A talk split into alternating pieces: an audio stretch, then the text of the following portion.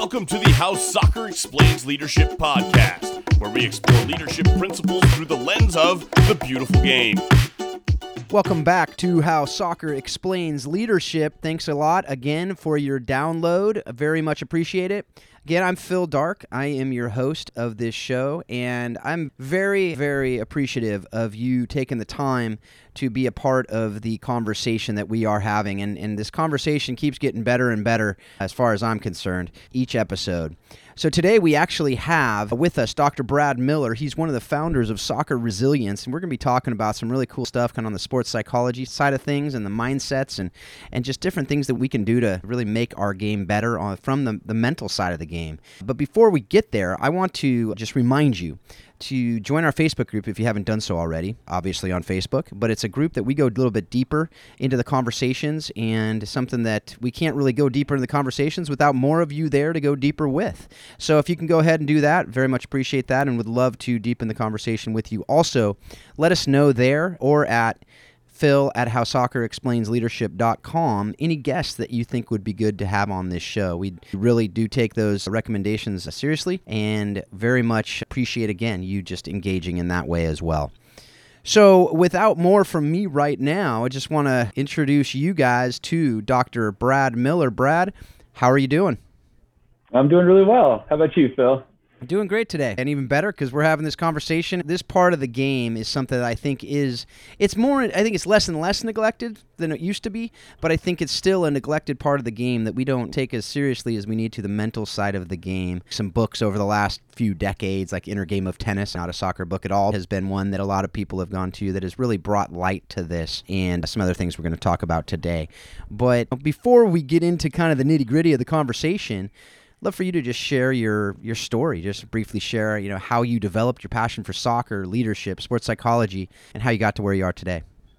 Yeah, thank you again for having me on. You know, for me, soccer, like I think most of your listeners, it was a, a joy of mine. I played a lot of different sports, but soccer was always that one that drew me you know, to it each time. And I was this kind of big defender in the back. I loved just playing pickup soccer with friends. I'd always intentionally go, I'll take the team that's less likely to win, and I'm just going to sit in the back and shut people down. And, and I loved it. I loved to compete.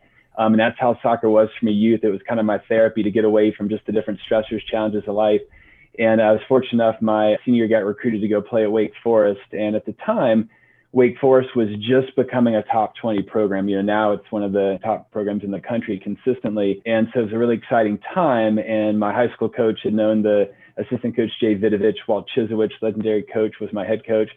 And so I joined the team. And when I got there as a freshman, I knew I had a lot of work to do, Phil, that we had about 26 people on the roster. I was probably about 25th or 26th in technical skills. It really was a big struggle for me. I'd spent most of my life shying away from it. What happened is I went to ODP when I was about 10 or 11, and the first 45 minutes, about an hour and a half, you know, a preliminary tryout, the first 45 minutes was all technical.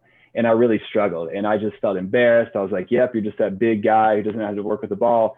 And so I just really believed that about myself. And throughout playing, I would just look to get rid of it as quick as I could. But when I got to Wake, they want more of that, right? If you're playing Division One, you have to actually yeah. hold the ball, possess the ball, go forward, you attack as a team.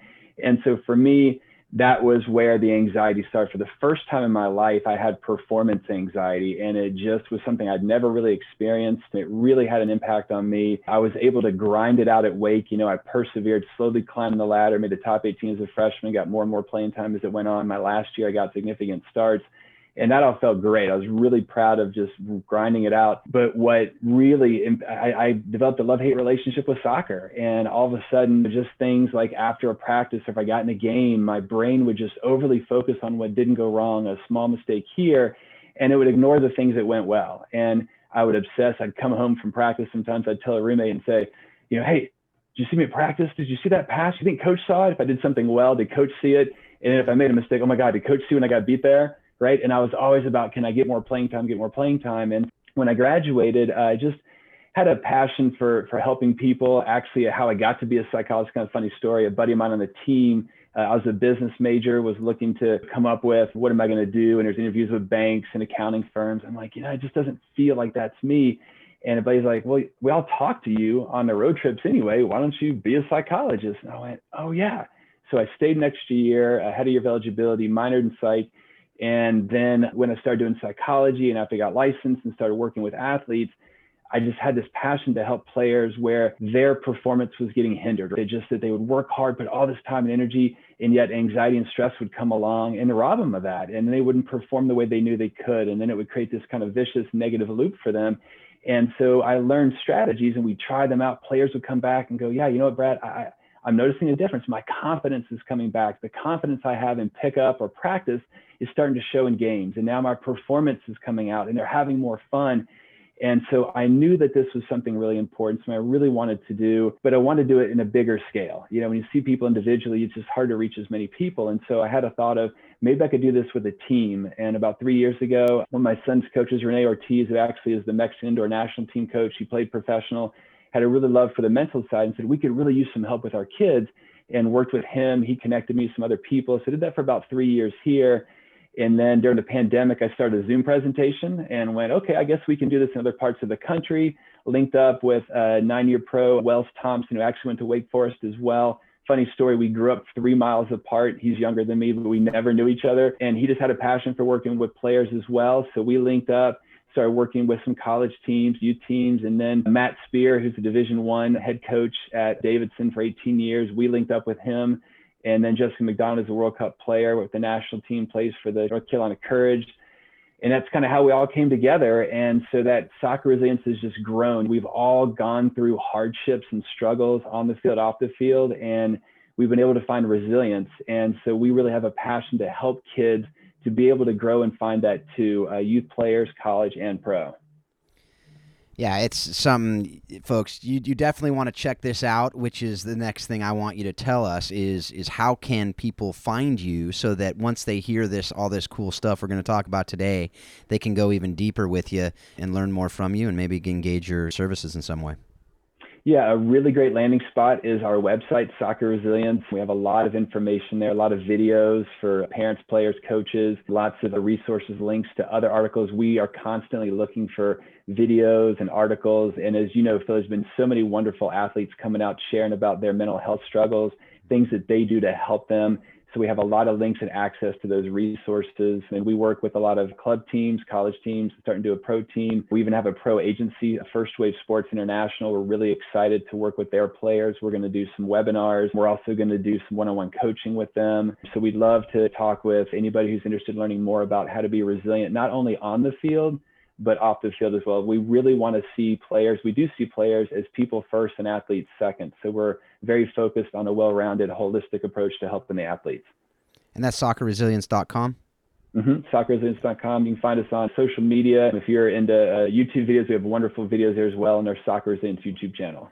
All right, great. Yeah, so we'll have all that in the show notes as well. But check that out after this. That's the beauty of it. If we don't cover something in here and you're like, I wonder if they cover that too, you can go check it out. We'll have that at the show notes at howsoccerexplainsleadership.com. It'll be backslash Brad Miller. Keep it simple for you. And so with that, we know intuitively people, soccer resilience, sort of psychology, mindset. They're going, what in the world are you even talking about, right? So we know intuitively that we can't perform at our highest level if our minds really aren't in the right place. But many have no idea what it means to get their mind in the right place, let alone how to get it there. So can you just talk about that a bit? You know, what soccer resilience is actually doing to help soccer players? You talked a little bit about, alluded to that in that last answer. Yeah. But just helping players and teams across the country. I know you guys have four pillars, but talk about that and just generally, like, what what is this thing we're talking about? And generally the 30,000 foot view of how do we get there? Sure. So, with I've been practicing, I've been a licensed clinical psychologist now for 20 years. So, taking all that experience, taking just the research, the studies, continuing to read and grow, consulting with people, sports psychologists outside of that, and putting all that together, what it really shows is that there are four fundamental things that we believe that this is your roadmap to resilience. That if you can do these four areas and have strength in these areas, you're going to be more resilient on the field and off the field. And we call them our four pillars. And you know, you can go on the website, so I won't go into too much detail, but the, the four pillars are the first one is taking control then it's developing purpose, it's building perseverance, and we take all of those skills and then it's going to enhance your performance. And really, how do we get our mind right? It's a great question. And that really comes from taking control. Really, what's in charge of everything is our brain. And the brain's the control center, right? If I make a great run, it's because of my brain. If I decide to yell at the referee or not for a poor call, it's my brain, right? If I have a great first touch, it's my brain. So players will spend countless hours of all of this work. They'll go to personal training sessions, a coach, film say all these things. And yet, if your mind's not right, then you'll get robbed of that, right? Your performance diminished in those big moments. How do you have that poise? How are you in that moment? Can you execute the skills you've developed through the training and practice?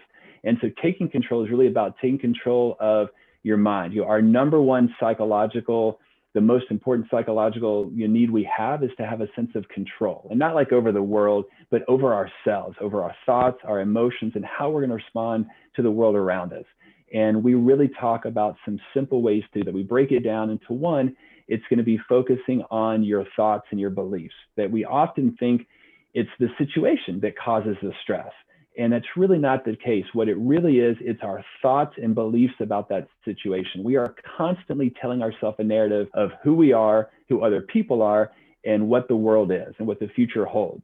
And so we have thoughts that can be very helpful, that can really take us up, and we have thoughts that can kind of take us down. A, a thing I like is that thoughts are like buttons on an elevator, they take you up or they take you down.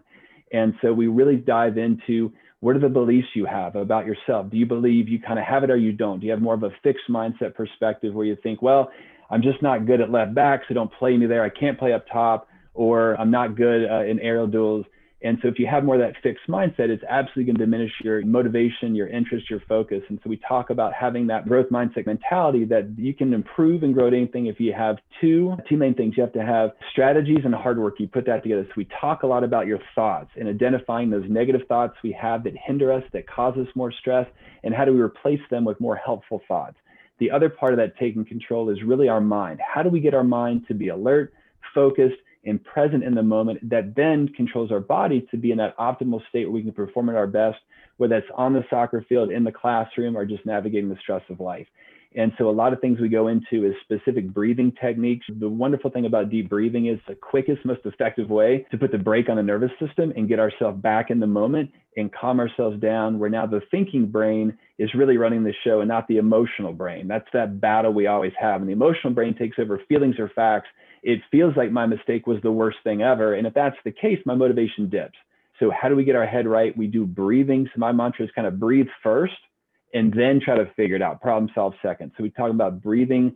You can learn to do a quick reset. Rose Lavelle says, You know what I do? Sports psychologist told me that when I make a mistake, when I'm stressed, I breathe in and count and I breathe out. And that's her quick five second reset, right? So, we all can do those things to reset. So, now that we're able to take control of our thoughts, and our body with our mind through deep breathing. We do a lot of visualization, guided imagery with specific situations that maybe players have more challenge with to help them feel they're ready for that. It, it creates more confidence because I won't dive deep into visualization, but your brain thinks you've actually done it.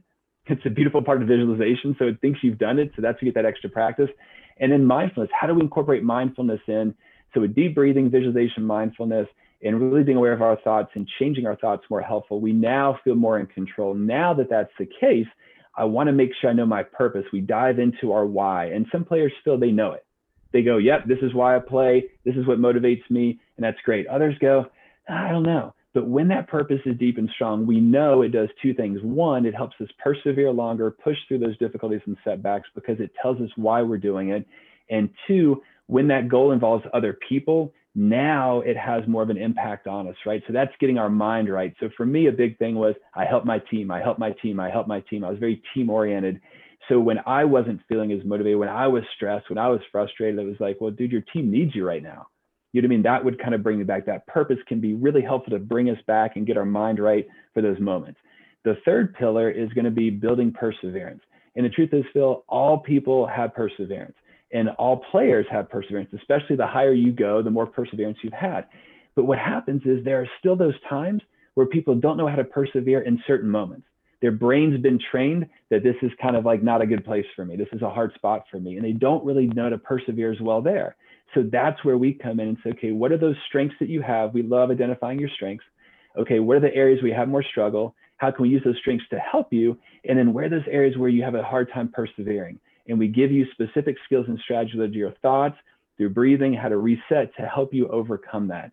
Because the brain has a negative bias. So the brain's, I know we're getting the brain a little bit, so I'll come back to that. But you know, the brain's got a negative bias and focus to kind of help us keep alive. So it just focuses on negative things. We have to know strategies to overcome that. So now we've got our three pillars. Now we look at enhanced performance. And, and what does that mean? It means we take those things, our mind and body are much more in that peak area of performance.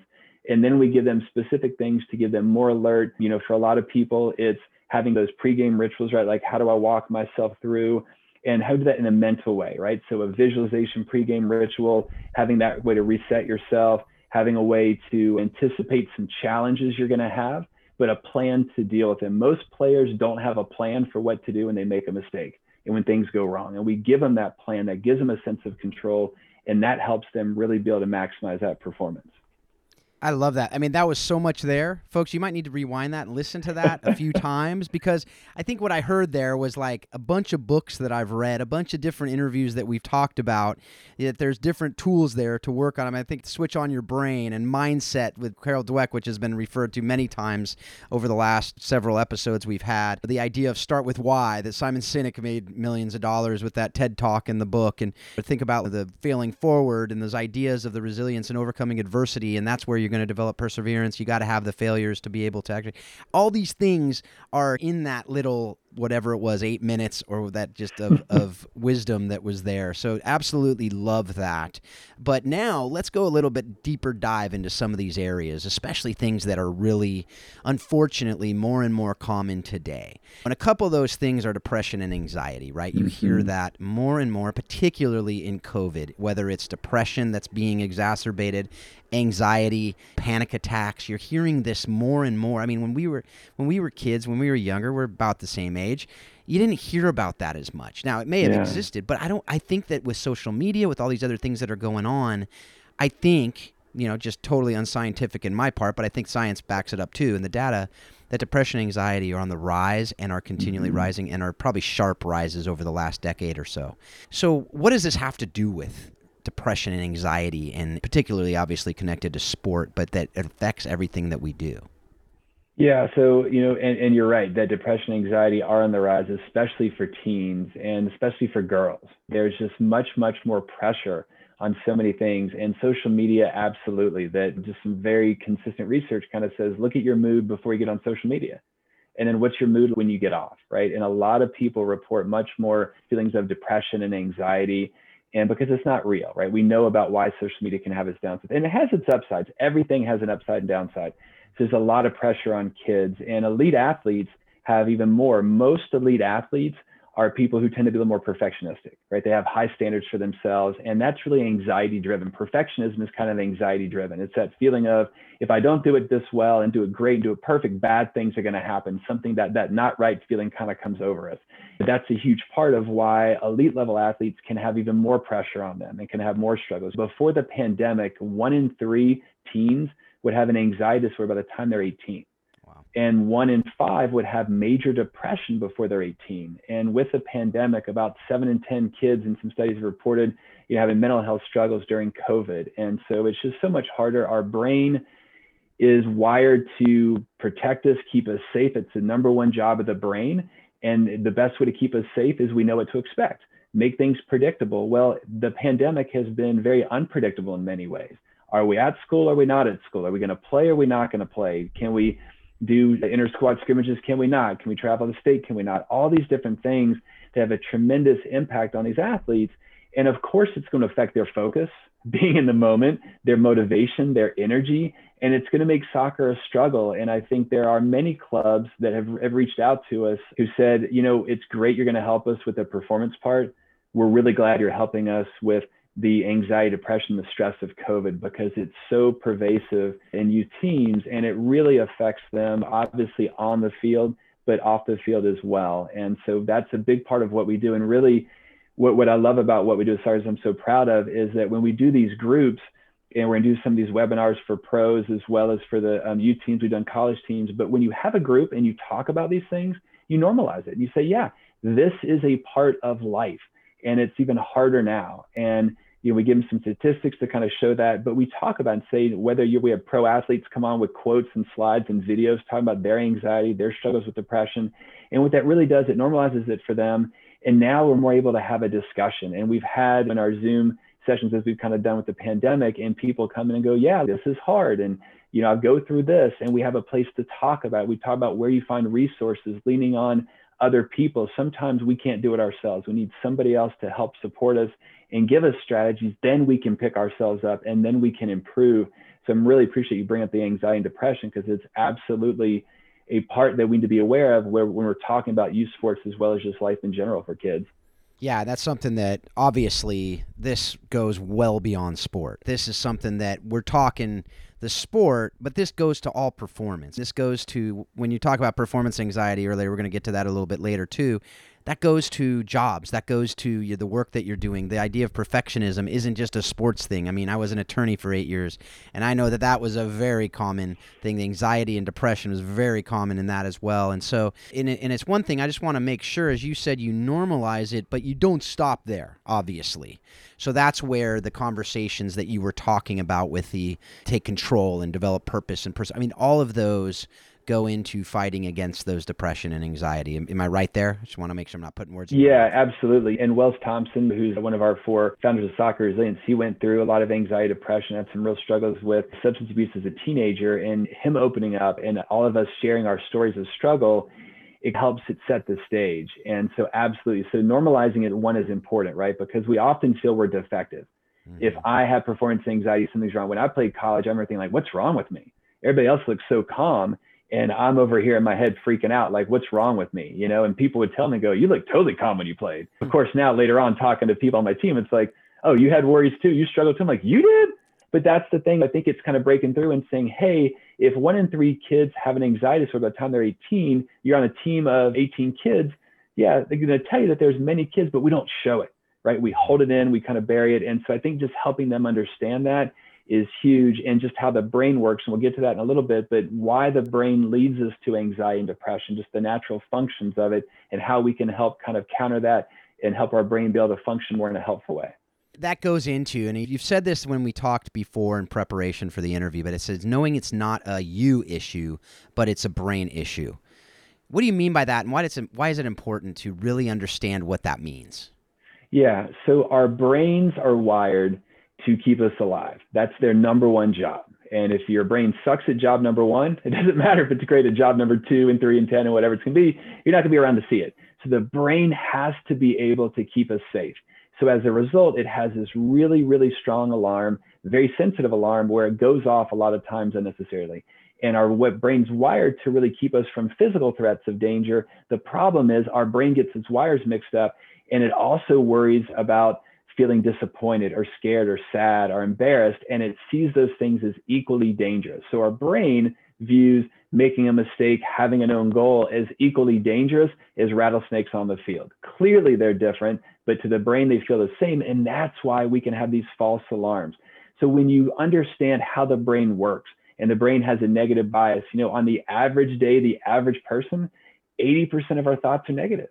80%. Imagine what that looks like, Phil, mm-hmm. when we're having a stressful day, right? It's going to be bigger.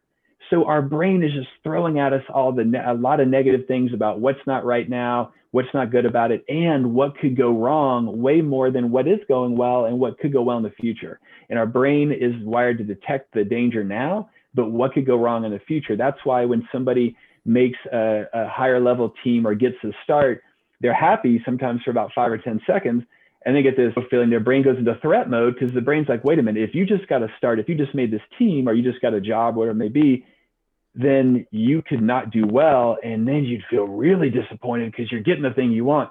Oh God, that's horrible. Let's just not do it. The brain's number mm-hmm. one solution, avoid. And how does it get us to avoid? It makes us so uncomfortable. It wants to talk us out of it, right? If, you know, it's, it's like, think about the last time any of us got sick, we had the stomach flu, whatever you ate. In my case, it was vegetable lasagna from Costco and I literally, even to this day, just saying it, I still feel kind of like, uh, right? Because our brain's wired to protect us from danger. Well, it does it the same with emotional things. So when we make a mistake on the field, our brain's like, oh, yeah, you're not playing that position. You're not taking the ball again. And now we shy away from the ball. We don't want the ball. We get rid of it as fast as we can because our brain's having a false alarm. So when you tell this to players, they go, oh, yeah, the brain makes it harder sometimes, right? The brain makes it harder to perform. And it's what brains do. It's not a Brad issue or Phil, it's a brain issue. Now that we know that, here's how you can help rewire your brain and change your brain so it can help you more. And that is a huge message because most of us think we're defective when we struggle. other people don't go through hardships. And just knowing that's how the brain works, you kind of remove you from being the sort of defective to this is how my brain works. And we need it to work that way, by the way. We want to be safe, but we can override some of those negative false alarms and have ways to cope better. So that's why it's so important to know it's how the brain functions rather than just negative things we might think. I'm weak, I'm soft, I'm not strong enough, I'm not good enough, all those normal negative thoughts that can pile in that totally reminds me of the book that I referenced earlier, Switch on Your Brain by Caroline Leaf. And I was able to interview her for the other podcast that I do, and just a fantastic interview. But talking about that rewiring of the brain, that idea of the toxicity, the toxic thoughts, which causes your brain to actually be more toxic, versus replacing them with healthy thoughts that will then actually help it to be more healthy. So you'll be able to do the uh-huh. rewiring and the different things. So that's very, very unscientific, Phil Dark version of Switch on Your Brain. Strongly recommend it. Go check it out, read it, listen to Caroline Leaf's stuff. But that goes into the next thing I want to talk to you about a little bit deeper as far as the, you talked about the performance anxiety you experienced in college. You talked about it affected you. You talk about that you were able to, you know, learn the reset and learn to overcome it to a certain extent. Maybe not as early as you would have liked, but at some point. But what does it look like? What you know, the, talking about the reset, talking about retraining your brain, like what is what does that actually look like in practice? Yeah, so I kind of think of it as we want to have two approaches. One is a preventative approach. Let's strengthen. It's kind of like an ankle injury. If you have an ankle injury, there's two ways to deal with it. One is you want to, you know, when it's injured, right? You have to, you know, rehab it and get it stronger again. But now that it's strong, let's do two things. One, let's do continued strengthening stretching exercises to help it. And then when it gets injured, how do we respond? Knowing when it's just sore, we can play through it and like, no, that's a good amount of pain. I need to stop and do some treatment, and then I'll be back sooner than later. Right. So it's sort of that preventative, and then how do we react to it? And I think of it in the same way with that sort of performance anxiety and different struggles we can have with our emotions related to soccer. One, we want to be preventative. We want to help rewire the brain. And how do we do that? And so, a lot of really important things a lot of things are really simple. It's just hard to get us to be committed to them. Mm. You know, so I'll just give you a couple, but some really important ones is deep breathing. If we made a commitment to say, I am for three to five minutes every day going to practice a wonderful breathing I like, it's called 424 breathing. And it's in through the nose, inhale, it's, it's only uh, the nose only. So it's in through the nose for four, hold for two, and out for the nose for four. And what we know about this is that it gets us to that peak place. Sometimes we're too flat we're too sluggish and this gets us more energy sometimes we're too energized or we're too keyed up and this brings us back so it gets us to that sort of peak level of performance and 424 can do that and by breathing the more we practice deep breathing the deep belly breathing the brain gets rewired and now it is quicker to calm we can make ourselves better and better and the more we do it the faster it works another preventive measure is really practicing a meditation for a lot of kids a lot of athletes sitting and listening to your breath for five ten minutes is really hard, right? So you can do guided meditation. Sometimes the Calm app, the Headspace app is really helpful that way. Uh, YouTube, a guided meditation, something they can have portable with them at all times, just to help them take five minutes. Again, that's rewiring their brain and it's helping their brain learn to calm quicker and it's building that muscle. It's sort of that ability to calm that resilience is a muscle that we can build with exercise. Another thing that's so important is mindfulness how to be present in the moment. There's a lot of simple things. Again, Calm and Headspace has some wonderful apps, but something even as simple as I'm going to close my eyes and listen for what I hear. I'm just going to focus on what I hear.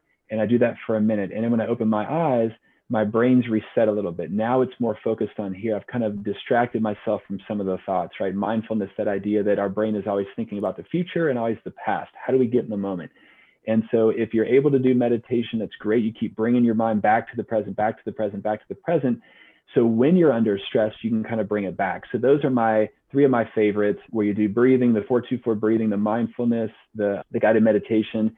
And then, okay, now that helps us kind of reset that's working on it. We can do a lot of this at night is a great way to do it or do it in the morning. Pair it up with something that's part of your routine. So do it before you get on your phone in the morning, do it at night before you go to bed. Then we're more likely to follow through. So those are three things that we will do a lot of time with and gratitude, right? We all hear about gratitude, just simply the practice of noticing what's good in your life. How do we rewire our brain to get better at noticing that? A really simple way is writing down three times a day something I'm grateful for, something good in my life. It could be I'm able to play soccer, I'm able to run, I get to spend time with family. Uh, I had a really fun call with my friend. I got to go outside and take some funny videos with my sister that three things we're grateful for. If we do that literally, Phil, for eight to 12 weeks, I'm sorry, for 12 weeks, three times a day, studies show significantly less depression and anxiety. It's so simple. It takes like three or five minutes, but doing it is hard. So, so many of these strategies are just for having the time. So those would be preventative measures, right? Preventive things we can do.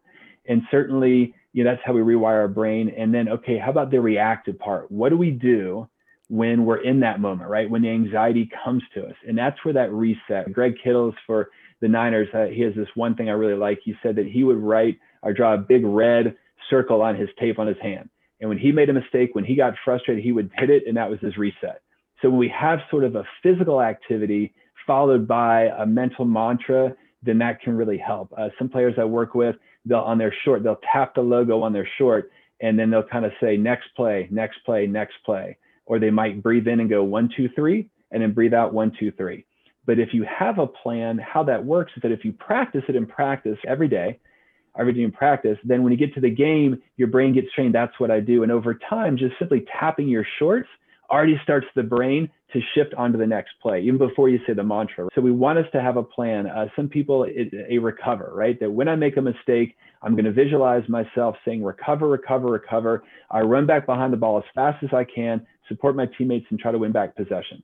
And you can visualize that over and over and over with a mantra. For me, it was like, I help my team. I help my team. I help my team. You actualize it by visualizing you doing that. And that helps your brain be more reset to go, okay, I'm focused on how I recover. Our brain's going to flip our lid when we make a mistake. And now we're going to have this anxiety. It's going to be, oh, we're in threat mode. Something horrible has happened. And when we're truly in threat mode, then we're just kind of stunned. Half of at least our attention is stunned, and half of it's maybe on the game. That's going to clearly affect performance. But we train our brain to say when, and this is a really important thing I like to tell people, is you want to empower yourself and take control.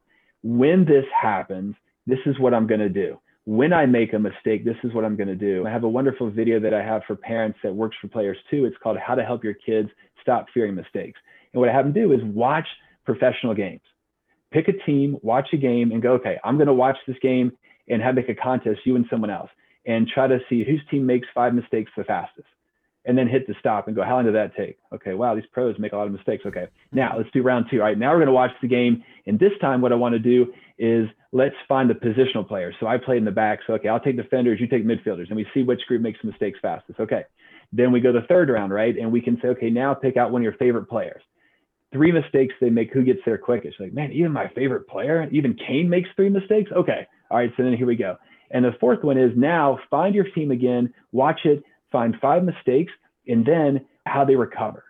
And so now you're sort of going, oh, this is a normal thing. And that's retraining your brain too, right? To notice these are normal things to help you stop fearing mistakes. Fear of mistakes is one of the biggest challenges for players. So by doing all those things, meditation, mindfulness, you get your mind to a place where it's not as reactive, but you also have a plan. So you have to predict, we call the triple P's, predict the challenges, have a plan, and practice them. That's when the brain settles. So a really powerful word is when.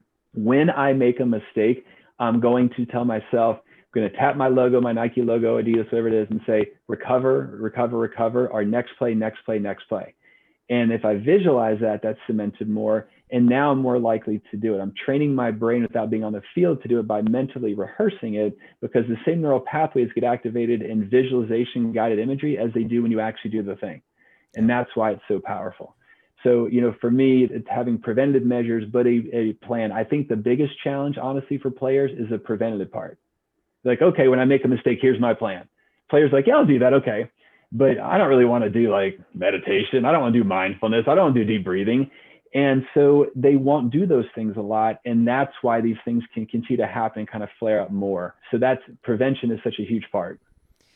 Yeah, and and you talked about with the gratitude too, the idea of 12 weeks, the idea of the what 63 days of doing something. It's three cycles of 21 days, you know, because that's where it was originally. It's 21 days will help you, but then they realized three cycles but to really create habits. And that's effectively what we're doing here is you have a trigger and then we've replaced the bad thing with a good thing.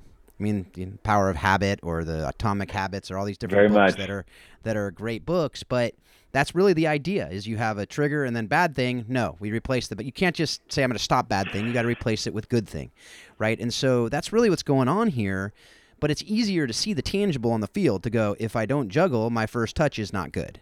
That's easier to see than if I don't visualize, if I don't actually meditate. And, you know, and I'm a Christian. Some people might be cringing at the word meditation. And, and look, you like, meditate on scripture meditate on something that Yeah. is an affirmation that is is good for you that is truth to, you know that works and just know that that's your that's your practice for when that trigger happens then you're able to respond in a way that is healthy rather than toxic and so again like anything else in life the developmental tough foundational things that are just the practices that we have to do to be better whether it's in sport or in our jobs or in our families if we don't do those foundational root preventive things, and I work in orphan care, if we don't do family strengthening and poverty alleviation, we're going to have more need for orphan Yeah. care of adoption and foster care and anti trafficking work because we don't do the preventive.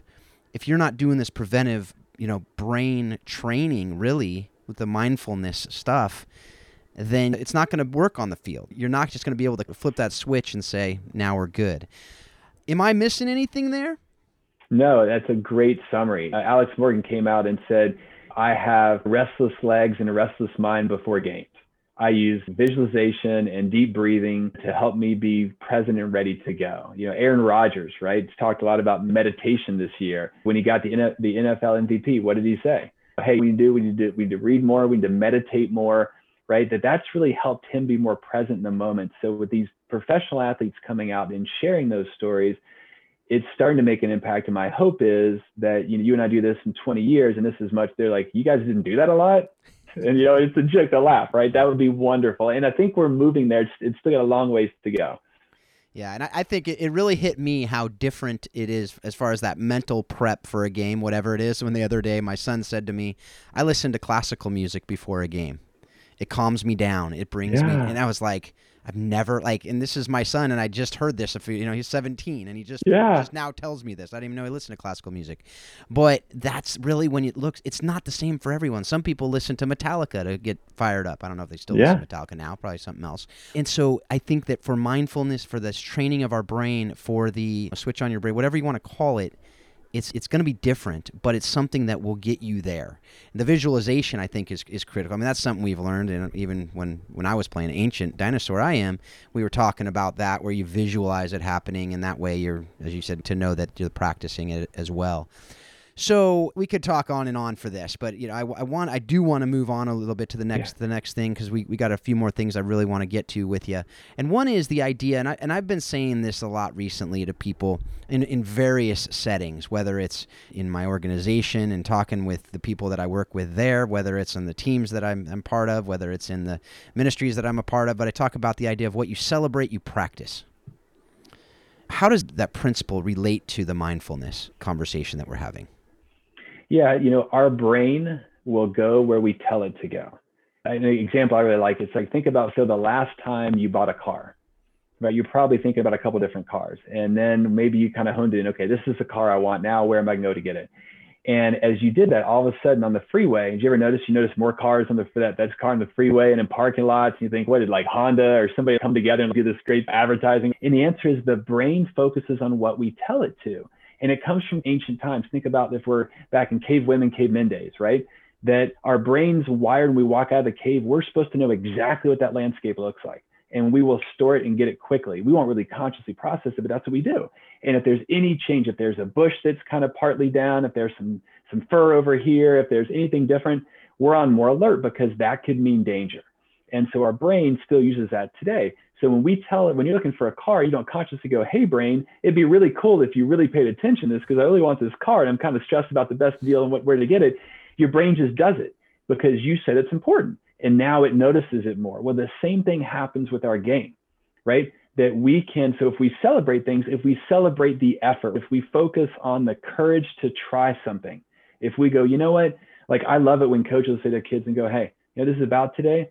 This is about how we conduct ourselves, how we play our effort. We're going to have a really high effort, right? We're going to support each other. When our effort dips, we pick our teammates up. Right? We're going to work really hard today, right? Okay, strong effort. Okay, we're going to be present. We're going to try to focus on what's happening. When a mistake happens, we try to focus back on the next play that's happening to us. And we're going to stick with the plan we have on how we play, right? So that's what we're focusing on and celebrating it afterwards. The North Carolina Courage coach had this wonderful thing where he said, I never even really talked about goals. It's like we just made about the process. And even when they were up, I think 2-0 at half or 1-0 at half in their WSL championship, he was still focused on the process. He wasn't like, what's the score? Here's what we do. He's like, we do the same thing. So that process is so important. Thing if we celebrate the process and how hard work and strategies get us to where we want to go, then I think that's important. When we focus on don't make a mistake, don't do anything to get you pulled out or to have your teammates mad at you or your parents, your coach disappointed with you, then that's what we focus on, right? So celebrating the effort, the hard work, the strategies, and pushing through. Something I really like to do is have coaches and parents focus on what do your kids or players do after they make a mistake and celebrate that and go, oh my gosh, that's great. I love this. I'll give you a quick example. My daughter's in the tournament, and if they won this game, they went to the finals and they're down 1 0, tight game. The ball comes and she heads it and it's going and it goes in the upper 90 of her own goal. And I'm like, ah, oh, right. I played center back all my life. So, of course, thoughts in my head are like, ah, oh, right. But what I do is I watch what she does. And she's kind of does, she's eyes are up, eyes level. She's kind of got her feet going and she's back and she plays hard. She actually plays harder. She actually plays better. Of course, part of my brain, because that negative focus is like, oh, I can't believe she didn't. Why didn't she square her shoulders? If she had squared her shoulders, she cleared out no problem. She didn't square her shoulders. That's what happened, right? And of course, my brain's doing that, but I've trained my brain over the years to go, that's not where your focus is. Look at what she's doing. Because then I go, yeah, I remember when I make a mistake. It's hard to work hard. It's hard not to be in your head. So afterwards, she comes off the field and she goes, "So, Dad, did you, did you like that goal?" And she has a smile. I go, "Yeah, it was pretty nice." She goes, "Yeah, for 90." I'm like, "Yeah, it was for 90." Of course, there's part of my brain that wants to go, "Yeah, why didn't you square your shoulders? Come on, you know this." And I'm fighting it, but then I go, "You know, I'm so proud of you." When they scored that goal, you know what? You worked hard and you actually played better. I could not tell by the way that you just played that you had actually had no goal. Yeah. And then when I celebrate that, and that's what we focus on that's where her mind goes now like that's what dad really cares about more. He cares about that i'm going to work hard and push through a, after a mistake rather than the mistake itself. And do i does the mistake bother me? Of course. Do i want to say things? Of course. But i've trained my brain that that's so where you celebrate is where you go. And so i think that that's what we can do as coaches too. You know if i was playing in a game especially as a youth player and i made a mistake i know in goal and someone goes hey brad brad we're on to the next play Show me how you respond. I know you're going to respond. Give me a strong response, but I want to see a strong response. Show me you can work. I'm like, oh, yeah, I will run through a wall for you. When I make a mistake, you, that's how you're going to talk to me. I will, right? So if we can learn to talk to ourselves that way, what an enormous strategy to help us be in the moment and push through setbacks. And then that we retrain our brain that way to not fear the mistake, but to celebrate how we recover and how we push through. Yeah, and I, I absolutely love that, and I, it reminds me of something, and I can't remember which coach I was talking with, but it's somebody's going to email me and go, so and so, but the idea that after a game, rather than focusing on the negative things, the things that we did wrong in a game, rather than focusing on oh that mistake or this mistake, and here's how we can be better, to focus on going back to like the gratitude, three things to point out, and they said that they have players say, Sally did great on that play and Emma did phenomenal. What an amazing move. What an amazing shot. And whether you win, lose, tie, it doesn't matter. You're that's the that's the practice at the end of the game. So you're celebrating the positives. You're also celebrating celebrating, right? You're celebrating celebrating each other. And that alone, I think you know, I mean, I'm not an expert like you are, but that seems to me like that would be something that you would train and then that would go for all kinds of different things, not just play on the game. Am I am I right there? Absolutely. And kids will internalize those important people, what the important people around them do. So as a coach, you have a tremendous influence. So after the game, instead of like, oh great, here we go, coach is going to lay into us about all the things that went wrong, it's like he's going to highlight that. And when we highlight what goes well and what we can do, the brain's already got the negative bias. Most players already know their mistakes, right? Most players already know what didn't go well. They don't need it rehashed for them. But when somebody says, hey, let's focus on these three things, okay, how can we build on that for next time? And again, there can be a time and place to talk about what didn't go well. I think that's very important too. But it's how we talk about it. But when that's what they are thinking of the first thing that you're going to have discussions about, that's huge because it tells them to go, oh, that you can still celebrate things even when you made some mistakes. You can still celebrate things even when you struggled, even when you guys didn't win. And I think that's a great way to retrain their brain so that they'll be more likely to do that themselves internally. Now they're in practice and they make a mistake and go, wait a minute, what's going well? Okay, Sally did this, or Joe did this. And so those type of things absolutely are hugely impactful on, on training the player's brain. Yeah, my wife and I have a saying in our house that when you shank a shot, you don't need someone to tell you you shanked the shot. She was a soccer player too. And it's true, right? When you mess up, you don't now. I wish I'd listened to my own advice. I, I, often say I'm a better coach than a player, and I can think of something I did yesterday that I, I look back and go, I probably should have handled that differently. And even when I was told I should have handled it differently, I still did not respond as I should have. So that's that's really a confession, folks. So just vulnerability, transparency here on how soccer explains leadership. So let's move on a little bit. We, we, we mentioned growth fixed mindset earlier. We mentioned mindset by Carol Dweck, who's kind of making this really famous right now. But can you just talk about that a bit more? Like what what is it? If you listen yeah. to this show more than this episode, you've heard mindset probably more than you know, if you haven't read it, you're like, what is this book? We're talking what is growth fixed? I don't even know what the heck what is it? How does it relate to soccer? And what are the implications for for life in general as well for this idea of fixed versus growth mindset?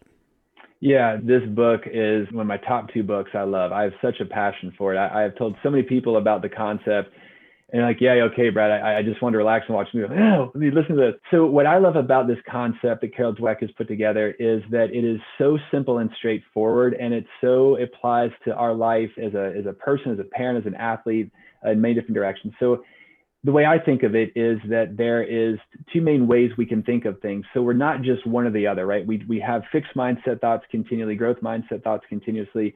So we swim back and forth between those poles. But in a fixed mindset, when we're in that place, that what we know is that a person then starts to believe that skills and abilities are innate. You're kind of born with it. You kind of have it or you don't. So either I can play goalie or I can't. I'm a good center back and I'm good at math or I'm not. So it's kind of this black and white. You kind of have it or you don't. And so if you believe that, then you don't really value a lot of hard work and effort that goes into things because they don't really have it. If I have to get a tutor to do well in math, even if I get a good grade, well, then you didn't really have it, Brad. Let's be honest. That's that fixed mindset very, very focused on outcomes, very focused on status. And a way that people, and, and I didn't know this before read the book, but the way that people create a fixed mindset, especially in kids, is you praise their skills and abilities and you label them as smart, mm-hmm. as athletic, as gifted, as you know, a musically inclined. You're a great goalie, you're a great dancer, you're an incredible student, you're so smart. Because it sounds like great praise. It's like, well, this is great news. But what happens is now their brain goes, oh, so if you tell me I'm smart because I got an A, then what am I when I get a C? Mm-hmm. And that creates that anxiety, right? If I'm if I'm a great player because I scored a goal today, what happens when I miss a couple easy chances and I don't? Right? So that fixed mindset, very much like you got to, you don't. You don't really value hard work and strategies because that means you know you're not really that gifted, and they don't like challenges because I might look bad. I want to avoid looking bad, and I don't really like feedback because it's just going to highlight for me if I can't learn Spanish, don't try to tell me, Phil, I can. It just makes me mad.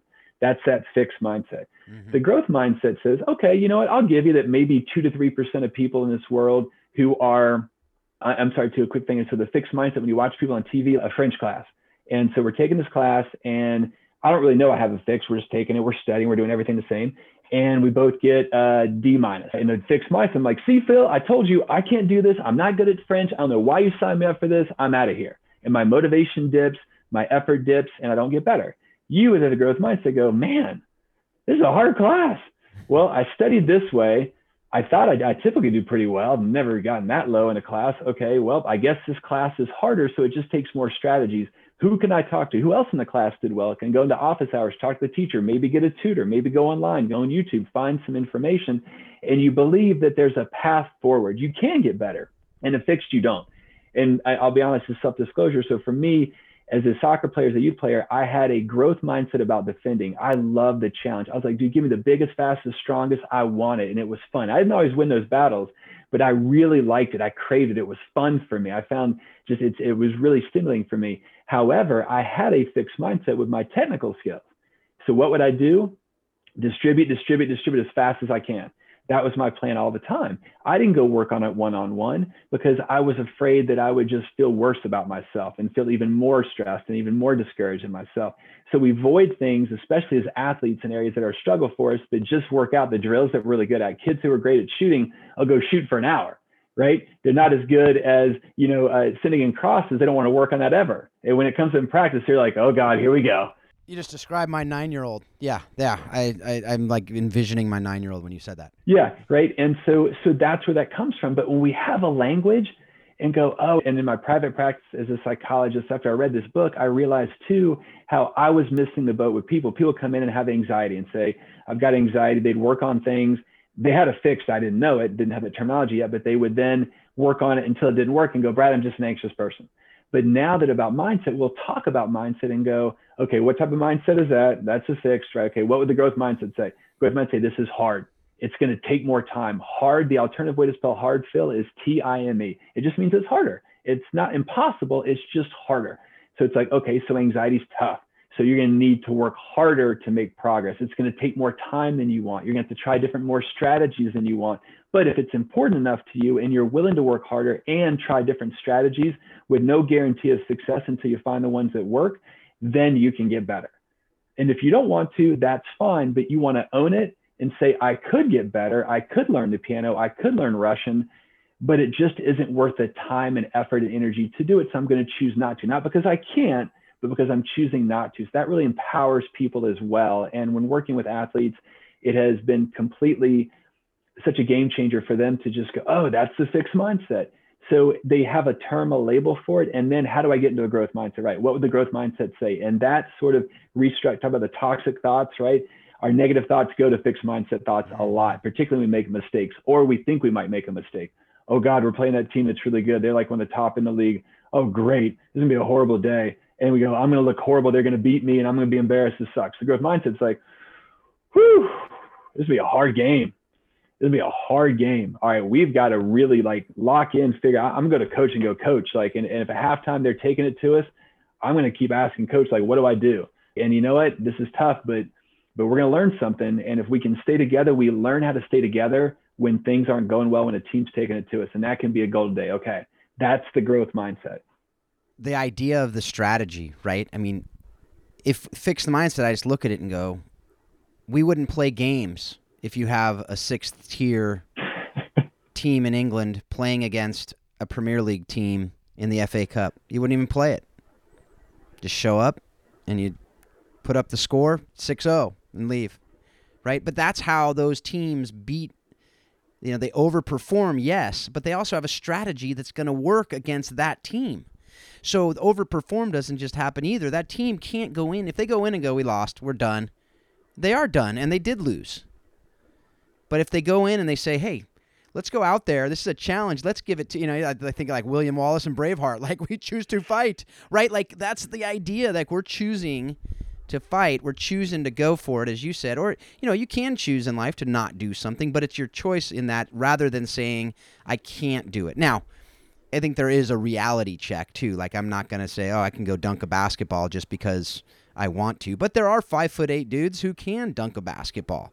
Now, there's a lot to that. Don't get me wrong, but the idea is that with this, this goes back to what we talked about. It's kind of come full circle in the conversation of the training of the brain to say, I'm gonna I'm gonna replace that fixed with a growth mindset in this moment. Is that kind of what I'm hearing you say?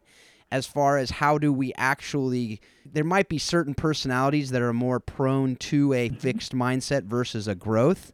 But as we can practice other personalities and become fluent in other personalities, we can become fluent in the mindset that may not be our natural bent. Is that what I'm hearing? And is that what you would say? Absolutely. That we, we, we do have limitations, right? Am I going to be able to, you know, beat Usain Bolt in the sprint? Probably not, right? Mm-hmm. So we do have limitations, but the point is, is what our personal limitations are, we hugely underestimate. Mm-hmm. And that fixed mindset really kind of keeps us, it's like we put ourselves in our own prison the door's open, by the way. Right? The fixed mindset, goes, yeah, yeah, door's locked. And the growth is like, well, I don't know. I think it's open. All right, I don't know what happens next. But so yes, we we do have ceilings. We cap out. Just we don't really know where they are. And so the goal is like, do I want to improve? Do I want to get better? We absolutely know people can do that. Where that will finalize, we don't quite know. But really, it, it's the, the psychology term is cognitive restructuring. But what it simply is, as you talked about here, is you identify those negative thoughts, those fixed mindset thoughts. And a great way to identify them is write them down. When we're feeling stressed or distressed, just grab a pen and write down what you're thinking. And when you see your thoughts on paper, it's like, wow, I'm the worst player. I suck. Coach will never play me again. God, no wonder why I'm stressed. Okay, hmm. now are those accurate? So you challenge them with facts. Am I the worst player? No, I made this team, so I can't be the worst player. Okay, right? We challenge them with facts. And okay, now what's the more accurate way to think of it? And a phrase I really like is people say be positive, and there's a lot of good intentions with that. Sometimes people, it doesn't work. If I'm stressed and you go, hey, Brad, be positive, I'm like, yeah, thanks, but I didn't think of that. But if mm. someone goes, be accurate, that's more helpful, mm. right? So I challenge that, that I'm the worst player. And I go, no, that's not true. I made this team. I can't be the worst player. They put me in some, so clearly I'm not the worst player. Okay, what's the more accurate thought? I feel like I'm the worst player right now, but I've done some really good things too, right? So that's more accurate. When we can make a statement more accurate, we digest it and we're okay. If I tell you, like right now, it's sunny in San Diego, it's a beautiful day. If I say I'm worried it's going to rain tonight, you go, oh, Brad, it's not going to rain. That doesn't work because it could rain. But if you said to me, hey, Brad, you know what? I get it. You got a big day going on. You have this big outdoor thing planned and you're really looking forward. You've been planning it for weeks. And if it rains, you'd really be stressed. Yeah, I'd really stressed you know, so I get it, man. You're just worried about it. That's what brains do, right? Brains trying to worry about those things, even if they're not super likely. So I get your worry. Tell me, how likely do you think it is it's really going to rain? I don't know, like probably 3% chance. Yeah. So it's a 3% chance. So you can worry, just try to make your worry around 3% instead of 100%. Mm. Does that make sense? So those are things we can do that help make it more accurate because our brain's inaccurate, has a negative bias. We already know it's not accurate. If the brain was like doing the weather, it's like hail, tornadoes, you know, tsunamis. Next day, hail, tornadoes, tsunami. I mean, it's all it'd be. It'd be like, you know, like the end of the world movies. That's what it'd be every day. So if we don't challenge our brain, if we don't become more aware of the thoughts that we have, that becomes our reality. So writing something down, it makes it tangible. It also activates the thinking brain so next time a player is listening you're stressed or just a parent, anybody, write down what you're doing and look at it and go, well, yeah, it's not a mystery why I'm angry or stressed or worried. So are those 100% true? Could I go to a court of law and say, yep, that's 100% true? No, they'd find holes in. Okay, then what's the more accurate thought? And we can navigate the world, even if the more accurate thought is, coach may not put me in today, and that's going to feel disappointing. I'm still going to try to be a good teammate. So I might still be bummed, right? But that's more accurate than coach will never put me in. If he doesn't play me now, he's never going to put me in. Does that make sense? It makes perfect sense, and and it's part of the reason I'm excited to to have this conversation. I mean, we could we could talk for hours and hours about this, uh, but we, we are going to wrap it up here in a few. One of the things, though, I want to just I'd, it'd be remiss not to talk about this. You hear I mean, as a coach, I've said it I don't know how many times. I've talked about my kids in, in every area, whether it's sports or otherwise, but this idea of you play like you practice. And I think that a lot of what we talked about today is proof of that. But can you just, as we, you know, before we go into the last two questions I ask everybody, can you just talk about that concept and why it actually is true and what it looks like in, in practice? Yeah. So Anson Dorrance has something he calls the competitive cauldron and I'm not sure if that kind of concept, right? That he wants to have the players practice with a level of intensity, demands, and stress that can be very, very similar to a game. So you're training your brain to be able to adjust and deal with that level of intensity and stress. And we all know it's very hard to truly replicate it, but you can get pretty close. And so if you do that over and over and over again, right? In practice, now you have trained your brain to say, okay, I know what it feels like to have the ball with enormous pressure, limited time, expectations, you know, coaches on me, needing to play fast, whatever it may be, or now it's a 3v1 and I'm the one, right? Whatever those scenarios are. And so when you incorporate that into practice, that really helps train the brain in telling the players why you're doing it and what you're doing and telling them this is how we're retraining your brain and this is how it's going to benefit you. That's a really important part too, because sometimes they don't understand that. It gets helps the buy-in. So a way too of incorporating these things in our triple P's, or I think I mentioned it's like predict two or three challenges. So we ask players to do is think of two or three setbacks you're going to have every practice because we know we're going to have we know we're going to make mistakes right again we want to normalize that that's one of the greatest thing i think coaches can do is to normalize it so we say you're going to have two or three mistakes okay I want you to visualize a strong practice, things going well, right? That's part of practicing too. I want to visualize on the way to the field, you know, 45, 60 seconds, things going well. But I want you to visualize a couple challenges, a couple setbacks, and how you recover. I like that put into visualization. So now they've identified two or three uh, challenges, the setbacks you're going to have in practice. Okay, now what's my plan going to be? Okay, when I get frustrated at my first touch in the drill and I mess up our rhythm, right? I'm going to then tell myself, you know, strong first touch, you know, strong touch, strong touch, strong touch. And that's it. Or I'm going to say next play, next play, next play. So whatever that is, our eyes level, I'm going to put my head up. I'm not going to walk over and put my head down when I get the ball that, you know, went out of bounds. I'm going to go and have my eyes up and look forward. So they have a plan of what they're going to do. And then they practice that at practice. So if players will go, this is what I'm going to do every day. I'm going to do two or three things to train the mental side of myself, specific goals they're going to do. And it's usually recovering from a setback. And so that's a good thing. If you do that through practice over and over again, that will translate into games. So if coaches can say, again, they have to have this kind of idea of, of this is what we're going to do, and kids need to have a plan, but it's okay, now I want you to practice your plan two or three times. Say At the end of practice, it might just be, hey, everybody who can share one, you know, they had in a plan they used to adjust to it. And if that becomes, it could be halftime speeches, those things, but those things done in practice are enormously helpful. We ask players to have the technical and tactical awareness and skills and ability in a game. And so we train them in practice. We have to train the mental side.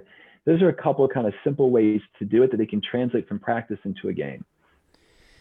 Yeah, and uh, you know, I just had this idea now to to start saying you practice like you practice, meaning the preparation and the prevention side too. If you don't do that, you're not going to be able to practice well which yeah. will then translate into the game as well. Just one question I'm curious of, just as a coach, because I haven't found the secret sauce to be able to do it, nor do I think anybody has that I can tell in the Premier League or otherwise. Is there a way to recreate the pressure and everything of a penalty kick? You know, it's a great question. I haven't really thought of that, but you know, I guess you could you could find out from because every kid's different at the age. What's the thing they're most worried about, right? Because the pressure is often the brain going, uh oh, what's going to happen? So how do you do that? I mean, this would not be helpful, but you could have people saying negative thoughts to them as they're going to take a kick. You know, like, oh, if you miss it, coach is gonna be mad. Your team's gonna be mad at you, right? I don't think that. I think that's still kind of like not so helpful, right, to plant right. things in there. But that could create the the stress of a PK if it's people behind the goal just get random people to like be behind the goal. You know, if it's that the goalkeeper says something annoying, plays with the ball a little bit. You know what I mean? If there's somebody who heckles them, there are kids who right before a PK, I'll be like, yeah, you're missing this. Oh, you can disappoint your team, or they'll say something, right? So I guess it would be what does each player find is more stressful about the PK? You know what I mean? And maybe rather than kind of how do we recreate that pressure of a PK, is find out what they're worried about and see if it's healthy to kind of replicate and then go, okay, what's your strategy for it? And I think really them focusing more on what's your strategy to push through that pressure is maybe more of the thing than recreating the actual environment. Does that make sense? Because without a strategy, now they're like, oh, great, like I'm just stressed again. But it's like, what are you going to do? How do you take a PK? What do you tell yourself? What are you thinking? What's the narrative in your head? How are you coaching yourself? Something that I like to say to people is, we are the most important coach we'll ever have. You may love your coach dearly, but you're the most important coach you're ever going to have. So how are you coaching yourself during a PK? How are you coaching yourself during a set piece? How are you coaching yourself after you make a mistake? How are you coaching yourself in the last 10 minutes? So asking them, how do they coach themselves through a PK might be the thing to help them go, oh, I've got a plan. This is what I can think. This is what I can tell myself. This is what I visualize. Um, and then, like you said, practicing visualizing the PK, that might be the greatest way. But how do you replicate it? It's a great question. You probably have a better answer than me. I don't yet, but now I'm, I'm, noodling on it. I'm thinking about it, and we'll by between the two of us, we'll figure it out before we, before right. we put this out there. Then we'll put it in the show notes, and if it's not there, then we haven't figured out the secret sauce yet. But one of the things I was thinking about, though, as you're talking about the the negative thoughts and whether that would be healthy or not, it wouldn't be healthy in a vacuum.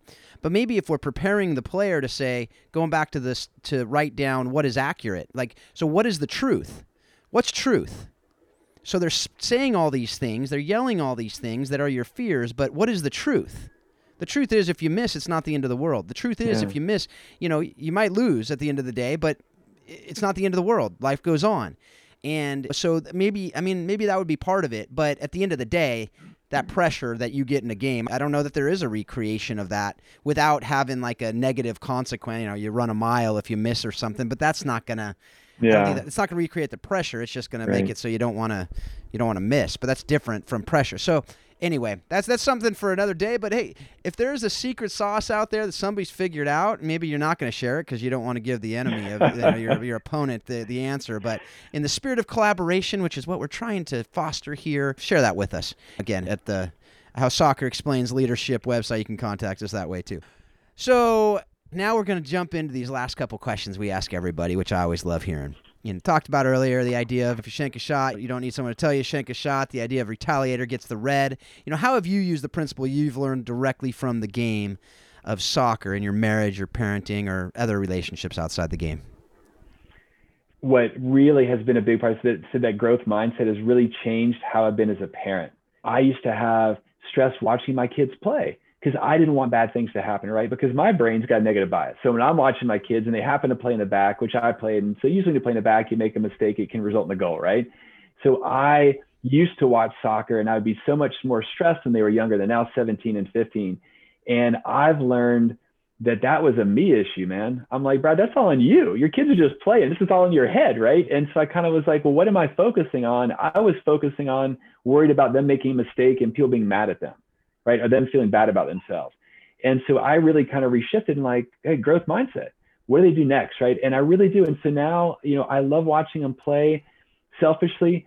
When I notice them doing something they haven't done before, I'm like, you did that? I didn't know you could do that. I never seen that. How'd you do that? Did you guys do that in practice? You just come on the back. What'd you do? And so I find so much more joy in being a parent of a soccer parent. I wish I'd known that from the get go. I think it really started to shift me when they're around like maybe 12 and 13. And, and so I just hope that whoever's listening can hear that too of like find ways to enjoy your kids playing. I mean, it's, it's beautiful. It's wonderful. And sometimes our own stress, our own anxieties as parents can peel over and it takes away our joy from watching those things. And so all those things in sports psychology, I think as a parent, you know, I make a ton of mistakes as a dad, as a husband, as a friend, as a parent. But but I think also something I've really incorporated in, in my relationships is trying to be kind of present in the moment. My my uh, one word for this year, my buddy Wells came up with this idea. I think you took from another person too, but it's like one word. That's your mantra. So my word is present. So my goal for this year is to be present when good things are happening, not stressing about what's coming up tomorrow, but be in this moment. And when things aren't going well that are hard, is not to go, oh God, what does that mean about tomorrow, next week, and next month, but be in that moment. And so those are things I've tried to kind of incorporate. My wife's a psychologist, so we laughed at say we totally did the best way to screw up our kids. is have two parents as psychologists, the better way to do that, right? But but but in my you know meeting with people, I, I have the opportunity to learn something every day. I may choose to ignore it, I may choose not to follow it, but everybody who's willing to be vulnerable and open, it just inspires me. It really does. It just I love to see the courage in people. And it motivates me to try to be more that way myself, even though I got a bunch of flaws and make a bunch of mistakes. Yeah, just just so you know, I, I think that my wife and I have screwed up our kids too, and we're not. Neither of us are psychologists, so you know, I think it's that's kind of a, a universal thing. But yeah, I, I think that that's so important to, to talk about, as you said, with just the the celebrating with our kids rather than just making uh, whatever our issues are, projecting them onto them, and if they didn't have it before, now they do because we projected it onto them, right? You know, and so to not make assumptions, but to come in and just encourage and love and obviously discipline's necessary. I'm not saying never discipline, but but do it in a way that is part of that growth mindset rather than the fixed and part of understanding their personalities and being able to come in there with their personalities and all those things I think are so important and, and to just see how those play out in sports and then to be able to go, okay, if, if I can mess up 10 times in a game and still have a good game, then why don't I take that to my parenting? Why don't I take that to my marriage? Why don't I take that to the relationships I have? If we mess up, how do we how do we remedy that? Is it just to, to sulk and go, oh man, I'm the worst player ever, and I'm a, that never makes it better, Yeah. right? And so why do we tend to do that in our lives? I don't know. You know, I mean, it, it's I think it's just similar things that would cause us to do that. It's that brain's negative bias. It will lock into it and just play it over, replay over and over and over again. And if we don't have a strategy to shift our thinking, right, just like that person about toxic thinking, Yep. that's why we do it, is because that's how our brains are wired to do. Yeah, absolutely. Okay, we've talked about a few books. We've talked about some different things, some different resources. But what have you read, watched, or listened to that has informed your thinking specifically on this kind of topic of what we talk about on this show, how soccer explains life and leadership? Yeah, so obviously mindset is one of those. So if I had my gosh, it's so hard for me to narrow it down, but I'm sure your listeners, I hope they're aware of a book called Grit by Angela Duckworth. It's mm-hmm. absolutely wonderful. I think it really complements mindset so nicely. That power of passion and perseverance some wonderful examples in there that she talks about that I think that really resonate with all of us. That that's so powerful. The power of habit. That was an incredible book, as you referenced today, about just how our brain is wired to take behaviors and routines and turn them into habits. And then it just becomes so automatic. And that's great when it's a helpful habit. it's really challenging yeah. when it's not. So there's a wonderful, very I think easy to absorb information, great stories with different people in industry and in sports to kind of help incorporate that. And, and the last one I'll say is Malcolm Gladwell's David and Goliath. That book I absolutely love because it's all about resilience. These people who are underdogs, right? Who, who based on their circumstances were more likely to have struggles and to do well and how they found a way to overcome it. It just is such a great, I share it with so many people I work with and just me too. I remember and go, yeah, right? It's what you do with those things. And it really just helps us reframe, you know, that there are kids I'll work with sometimes who have struggles with anxiety or depression, different things. And they'll say, God, it just sucks. How come my friends don't worry about this and have this kind of where they go down? I'll say, you know, you're right. It does suck. And here's also an opportunity for you to know things that most adults never learn. And you know what? Those kids who aren't going through those struggles now, they're going to hit some struggles at some point and they're not going to be equipped to deal. With. They're going to be surprised and go, wait, wait, wait, wait. I have anxiety. I have depression. Like me with college, like I was like, wait, I have anxiety. But those kids who go through those struggles earlier and learn strategies and tools, they are more equipped in many ways in the long run than if it had never happened to them. And that book is so wonderful to highlight that. So I highly recommend all those books. Yeah, I, I, absolutely love David and Goliath as well. And the idea in there that really you kind of just hit on there, alluded to at the end there, is your weaknesses can actually be your strengths in the long run. The fact that how many kids have you seen in soccer when they're young that they just rely purely on their athletic, you know, that athleticism and they're faster, they're stronger, they're bigger, they've grown up way faster than everybody else and they're killing everybody, but they never work on their technique. They never work on their tactics. They never work on anything else. They don't work on their speed or anything else. And then everyone grows up, matches them, and they're surpassing them. Or on the flip side, the kid who was tiny, who was slow, but he works on his or she works on his on on her you know technique and tactics, and they just become that first touch is unbelievable and all these other things, and they come and you know they're they're average all along, but then they just the average becomes then better and better and better, and then all of a sudden they're better than everybody. And even that David and Goliath talking about David, the fact that he was small and agile, and he had this this rock and this sling, and he talks about you know all the, the specifics of that, that it may have been the power of a bullet and a revolver and all this other things that are interesting. But the idea being that because he was smaller, he couldn't just go in with brute force. He had to think about a strategy that would work given his his abilities and given his size and given but the idea that I can beat that guy is necessary in order to even have that next step of a strategy and you know going to these other soccer teams like we talked about early on if it's almost a better it's almost a the freedom you can play with when you're expected to lose yeah. that's why you see a lot of upsets because you have nothing to lose. So you can just throw caution to the wind and you can just go out there. But if you have this idea that we're going to lose, it's not going to work. If you have the idea that, hey, let's throw caution to the wind, let's go for it. We got guys who can shoot. We got guys on any given day, we can beat this team. Let's go for it, right? You know, 199 times out of 100, they'll beat us. But right now, we can do this. Let's do it, right? Those are, that's why these things happen. And so, you know, rather than focusing on the 99, let's focus on maybe this is that one.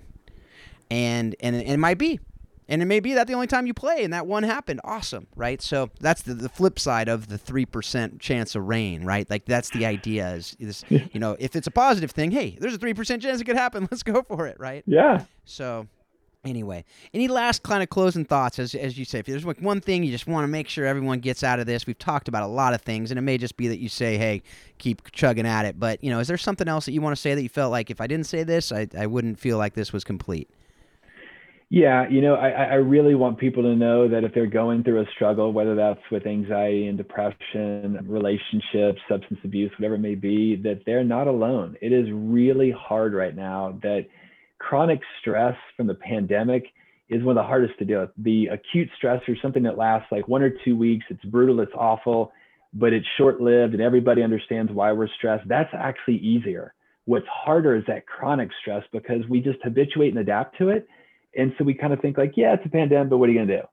But we don't realize the toll it's taking on us until we are me until I get irritable with my kids or my wife. You know what I mean? Or I get really negative about something and I and I overly focus on something negative, or I'm just not having the motivation, desire to work out or do the different things.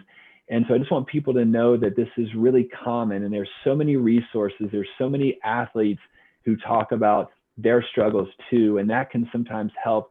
If you've got a friend who's going through something, look and find someone that connects with them. If that's a celebrity, an athlete, a family member, but just people to know they're not alone and there are resources to help.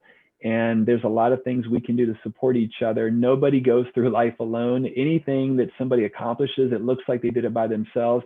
Not true, right? We have people who support us and pick us up when we struggle to do so. So just want your listeners to know that, that they're not alone. There's help out there. In this show, what you're doing feels great, right? Just to have these conversations. It just maybe that's the 10th time somebody needed to maybe go and get some support. Yeah.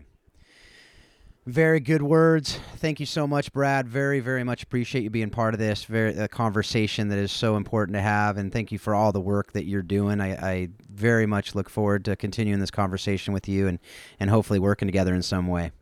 Yeah, me too, Phil. Thank you so much for having me on, and thanks for the work you do as well. All right, folks. Well, uh, once again, I, I, did say at the beginning it was going to be a great conversation, and I think that uh, that was actually a very true statement. That was accurate, as we talked about. So, folks, you know, with with all that we learned today, I do hope that you are learning. I do hope that you are having this conversation. It's not just stopping here, but you're actually having these conversations with others.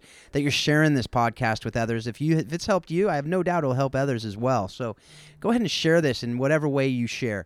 But also subscribe to the show so you don't miss the future episodes and rate and review it as well, which helps it get it out to other people who are out there. But most of all, right now, I just really hope that you are taking what you're learning from this show and you're using it to help you become a better leader in the sports arena that you're in, in your marriages, in your parenting, in your relationships that you have outside of the game. But at the end of the day, I really hope that you can use what you're learning here to help you understand how soccer does explain life and leadership. Thanks a lot.